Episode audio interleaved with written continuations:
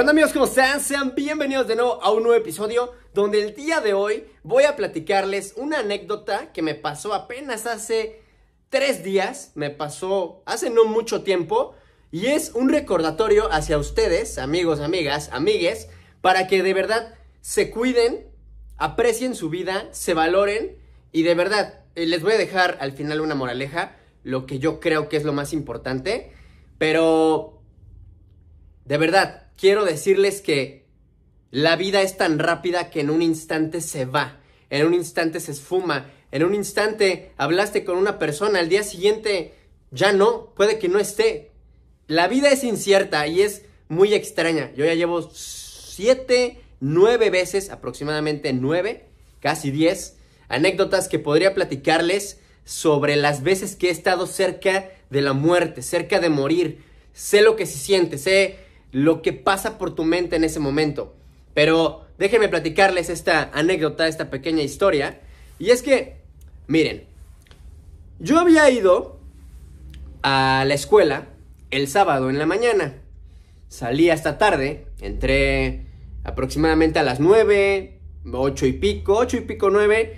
Salí a las 3, 4 porque tenía que ir a grabar el segmento que me hacía falta para los videos. Y dije, ok, vamos a, ver qué, qué, hace falta grabar. Y empecé a, a pensar, empecé a, a investigar qué es lo que iba a hacer. Pero a la hora de que me bajé del camión, yo no sé, aquí viene lo extraño, si es que esta persona me venía siguiendo desde antes o me tomaron como presa ya como referencia al bajarme del camión o a la hora de grabar o después de grabar bueno, dentro del transcurso de la grabación. No después de grabar, sino que en el transcurso. Ahorita les explico por qué. Yo me bajé del camión, pero tenía una sensación rara, porque, a ver, punto importante, yo les recomiendo y les aconsejo que no vayan enojados a algún lugar. No importa, o sea, ya, el coraje fue mucho, te molestaste, te encabronaste, pero yo lo que sí te puedo recomendar es tratar de controlar esa parte porque las emociones te empiezan a dirigir a situaciones que no nos gustan. Y eso fue mi karma. Fue mi karma por no estar atento, por dejarme llevar por las emociones, por la frustración y por darle mucha importancia a cosas que estaban fuera de mi control. Ahora, yo llegué y me encontraba en la plaza de Angelópolis, que es una plaza famosa en el estado de Puebla, en la ciudad de Puebla, en México. Fui porque tenía que hacer unas cosas, tenía que hacer el, el video, tenía que, pasar por ahí.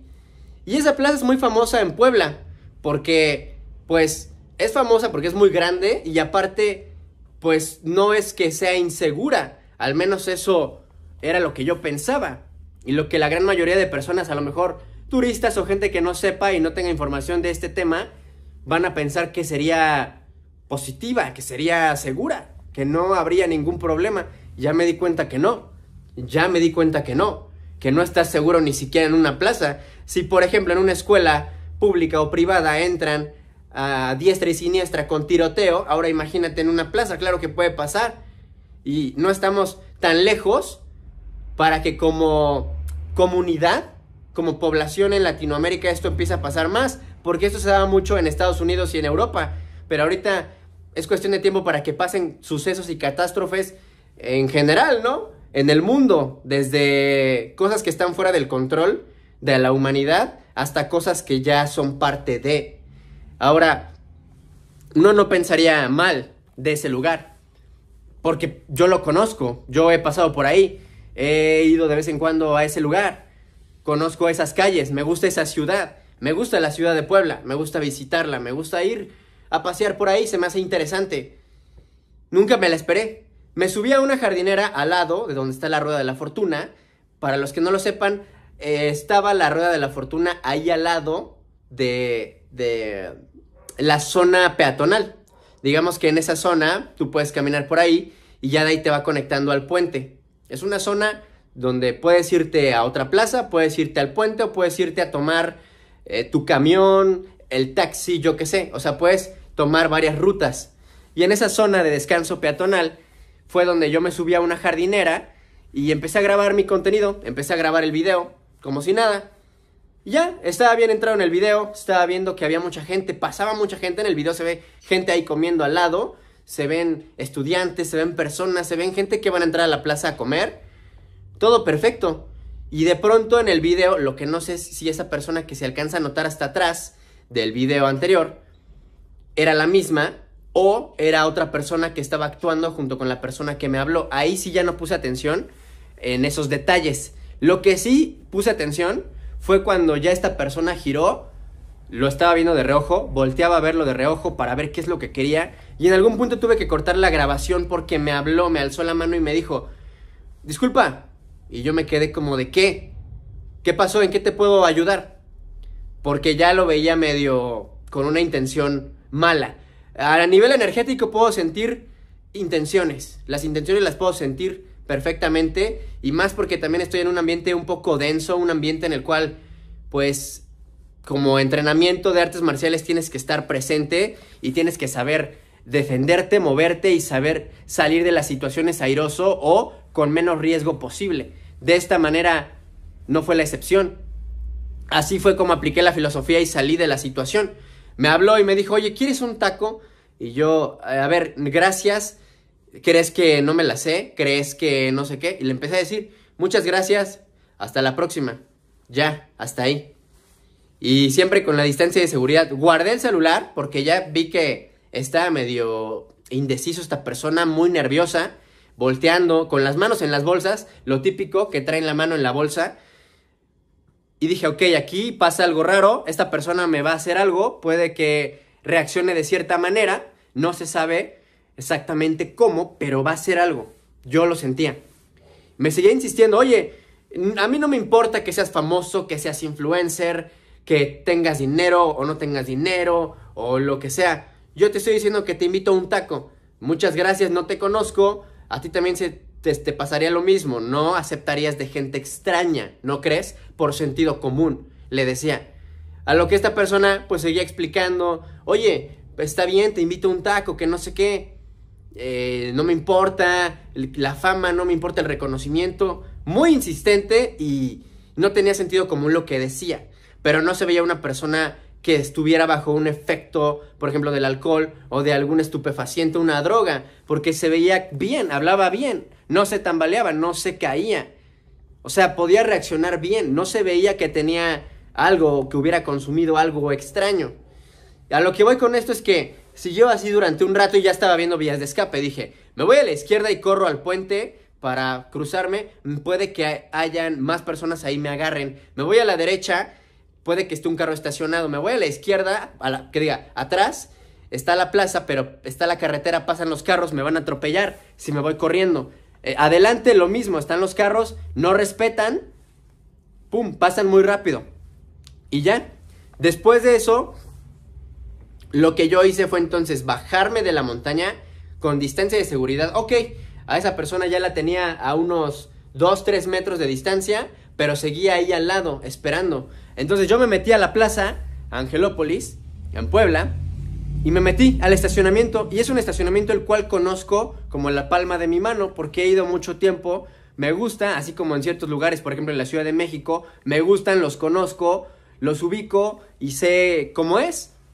No te esperarías algo así. Me siguió hasta el estacionamiento y a la entrada de Liverpool, porque Liverpool se encontraba ahí afuera, en la tienda departamental, la voy a mencionar. ¿Por, ¿Por, qué la menciono? Porque les agradezco mucho a los chicos de seguridad lo que hicieron. Me seguían, bueno, esta persona me seguía, y yo me iba a la izquierda, se iba a la izquierda, a la derecha, a la derecha. Llegué a la entrada de la plaza, donde ya es un lugar cerrado, y, y esta persona me dijo, oye, ¿en serio no quieres un taco? Todavía seguía insistente este individuo, pero ya estaba yo cansado, lo que yo quería era voltearme, romperle la madre, reventarlo de alguna manera y ya. Eso es lo que yo buscaba, trataba de escapar de esa situación. Para mí era muy fácil romperle la madre y ya no pasaba nada. Le ponían su madre y listo. El problema de eso es que quién sabe si venía con más, quién sabe si traía una navaja, quién sabe si traía una pistola y quién sabe si traía más gente, un carro, una camioneta, yo qué sé. O sea, eran inciertas las circunstancias y también las intenciones de esta persona. Había mucho riesgo de por medio, la verdad. Y uno no sabe a lo que se expone hasta que de verdad le toca una situación de este tamaño. A lo que voy es que a la hora de entrar, le digo, ¿sabes qué? muchas gracias, no, muchas gracias, pum. Lo corté y este cuate se fue, pero esperé un rato a que no se fuera a dar la vuelta para que se metiera a la plaza. Lo que hizo, creo que después se esfumó, porque si no ya hubiera, me lo hubiera topado, pero ya dentro de la plaza. Y hablé con los de seguridad y les dije, oiga, ¿qué, ¿qué, era oficial? Lo que pasa es que esta persona me estaba pidiendo esto, me estaba ofreciendo esto, y desde hace rato me está siguiendo. O sea, ya es eh, otra cosa más, ya no es una intención positiva al 100%. Me está siguiendo, me quiere agredir, quiere incursionar dentro de mi distancia de seguridad. ¿Qué pasa? ¿Qué pueden hacer ustedes? Ok, hacemos el reporte, hicieron el reporte, lo reportaron y dice que en cualquier situación lo correcto es reportarse con un oficial, con un policía auxiliar, con algún agente de la policía privada, de seguridad privada, con cualquier persona que esté eh, como con cargo de autoridad en ese momento o incluso gerentes y personas que trabajen dentro del instituto pueden reaccionar, pueden llamar a la policía y rápido va a llegar o rápido van a reaccionar porque pues es un lugar donde también tienen que tener seguridad. Es una plaza departamental, es una plaza familiar, tienen que estar, que estar seguro el, el establecimiento. Y reaccionaron rápido, escuchaban todo, lo vocearon, les platiqué cómo fue eso y ellos me dijeron, oye, es que nosotros pensábamos que este güey venía contigo. No, no viene conmigo. Este cuate ni siquiera lo conozco, no sé qué pedo y ya me cansó. Pero no le puedo hacer nada porque no sé a qué me expongo y no sé con quiénes venga y no sé qué traiga. Ok, ya hizo el reporte y me dijeron que en casos extremos lo que hacen es que le marquen a los policías para que vayan y les pongan en su madre primero ya después pregunten qué onda e investiguen después qué fue lo que sucedió. Pero mientras que lo detengan o que puedan proceder con el protocolo que tienen los policías establecido. Y está perfecto. Entonces, menciono la tienda porque les aplaudo a ellos, a, mi amigo que conocí, se llama Edwin, de verdad, amigo, te lo agradezco muchísimo, te agradezco demasiado que haya reaccionado de esa manera, les agradezco que hicieran el reporte, que estuvieran ahí en el momento presente. Nos conocimos después, empezamos a platicar porque fue una situación muy rara. Nunca, nunca les había pasado algo así a ellos. Me platicaron que eso nunca les había sucedido a los de seguridad. Fui el primero al cual le pasó esto. Fue muy raro, muy extraño. Y de verdad yo salí airoso de la situación. Nada más estaba buscando guías de escape, vías de escape. Y también en, dado caso dispuesto a pelear, dispuesto a, ponerle en su madre. O a, por ejemplo, aventarlo a, los carros, pelear si es que me sacaba algo. Sentarlo rápido con alguna técnica, con algún golpe. Porque pues sí, así es. Es vida o muerte. Eres tú o yo. Es él o yo. Así es. Uno tiene que salir ganón, uno tiene que salir airoso. Yo iba a salir airoso de la situación, claramente. No me iba a dejar. Y como bien dicen, ah, ok, es que si a lo mejor te intentaban levantar o cualquier cosa, pues no puedes hacer nada. Yo te diría, sí puedes hacer algo. Yo prefiero, desde mi punto de vista, yo, Max, prefiero que en dado caso de una situación, prefiero ya caer al suelo sin vida, prefiero estar muerto, perdón que lo diga así, a que me vayan a encontrar después aventado en una zanja, en una tina con hielos, o que ni siquiera aparezca después. Yo prefiero caer antes, prefiero luchar como guerrero siempre, a de verdad que te encuentren en una situación en la cual no te va a gustar o ni siquiera te encuentren, ni siquiera te den ese privilegio. Así que, amigos, como reflexión y como moraleja es, no se expongan, no se expongan exageradamente, me pasó por exponerme exageradamente, aunque ni siquiera traía el tripié, solamente fue el celular. Aunque estos cuates tienen visión de halcón a distancia, pueden ver 100 metros a distancia, yo creo. Moraleja de la historia, no se exhiban si no es necesario, pongan atención al ambiente. Y tres, muy importante, energía. No se molesten, si se molestan, traten de relajarse, traten de cambiar las circunstancias, traten de contentarse, porque si atraes lo malo, si tienes una mente mala en ese momento, o sea, si tus pensamientos son negativos, vas a traer lo negativo. Así me pasó. Me pasó por eso. También tenía que suceder por algo. Algo me tenía que enseñar. Lo tengo bien claro. Algo aprendí. Algo estoy aprendiendo de esa situación. Pero tengan cuidado. Imagínense, a mí me pasó ser una persona entrenada, fuerte y alta. Una persona físicamente que a lo mejor impone hasta cierto punto y que es como de, ok, aguas con este güey porque también reacciona. Y tener el valor que tenía esta persona para ponerse frente a mí en esa situación, también era yo creo que eso fue lo que me ayudó, tanto físicamente como el que nunca me dejé dominar por el miedo de esta persona y por la incertidumbre. En todo momento lo vi, en todo momento lo, lo, lo ataqué con la mirada y en todo momento jamás le di la espalda, nunca le di la espalda, nunca me dejé caer y nunca le di alguna muestra de miedo. Al contrario, no me dio miedo la situación, me dio coraje. Me quedé con ganas de, de madrearlo, me quedé con ganas de darle su correctivo. Pero la vida se encargará, la vida en algún punto se va a encargar. A todos les llega su karma. Ojalá le llegue a esa persona, ojalá alguien también pueda hacer algo. Y también como punto extra, si tú tienes poder, si tú puedes hacer algo al respecto, no quiere decir que te metas, quiere decir que agarres con tu celular, marques y digas, ok, policía, por favor, y ya. Con el simple hecho de hacer bulla, con el simple hecho de mover a las personas, con el simple hecho de hacer bolita, con el simple hecho de gritar, con el simple hecho de reportar, con el simple hecho de hacer presencia, de ser testigo, ya funciona, sirve. Por lo menos es mejor ver, ser testigo, estar ahí presente o haber hecho algo que, ni siquiera hacer nada. Yo te pregunto, ¿tú tienes hijos, tienes hijas, tienes hermanos, hermanas, una madre, un padre, eh, un abuelo, una abuela, lo que tú quieras, una novia, un novio, una amigue, una amiga, un amigo, lo que sea, tienes, no sé, un frío, un pollo, lo que sea, pero pasas buen rato con las personas, eh, convives con gente, no quisieras que les pasara algo así, no quisieras que a tu familia le pase algo por el estilo, no quisieras eso, créeme. No, es feo, porque es eh, exponerte al miedo, exponerte a la incertidumbre y más que nada al peligro. Pero no creo que les guste a ustedes vivir esa situación. Y más si eres una persona débil mentalmente.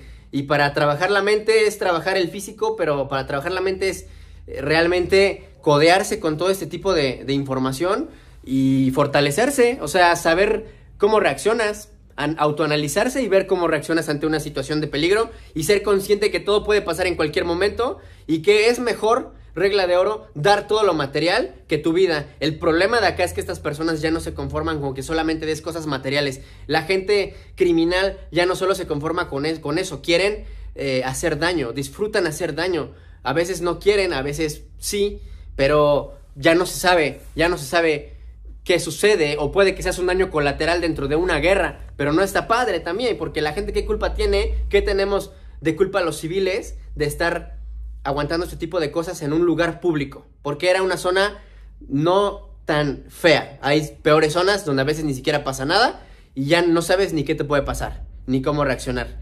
El punto es, tienes que autoanalizarte, saber cómo reaccionar y también informarte de este, de este tipo de temas y, estar presente y aprender a defenderse, aprender a saber cómo controlar esa situación.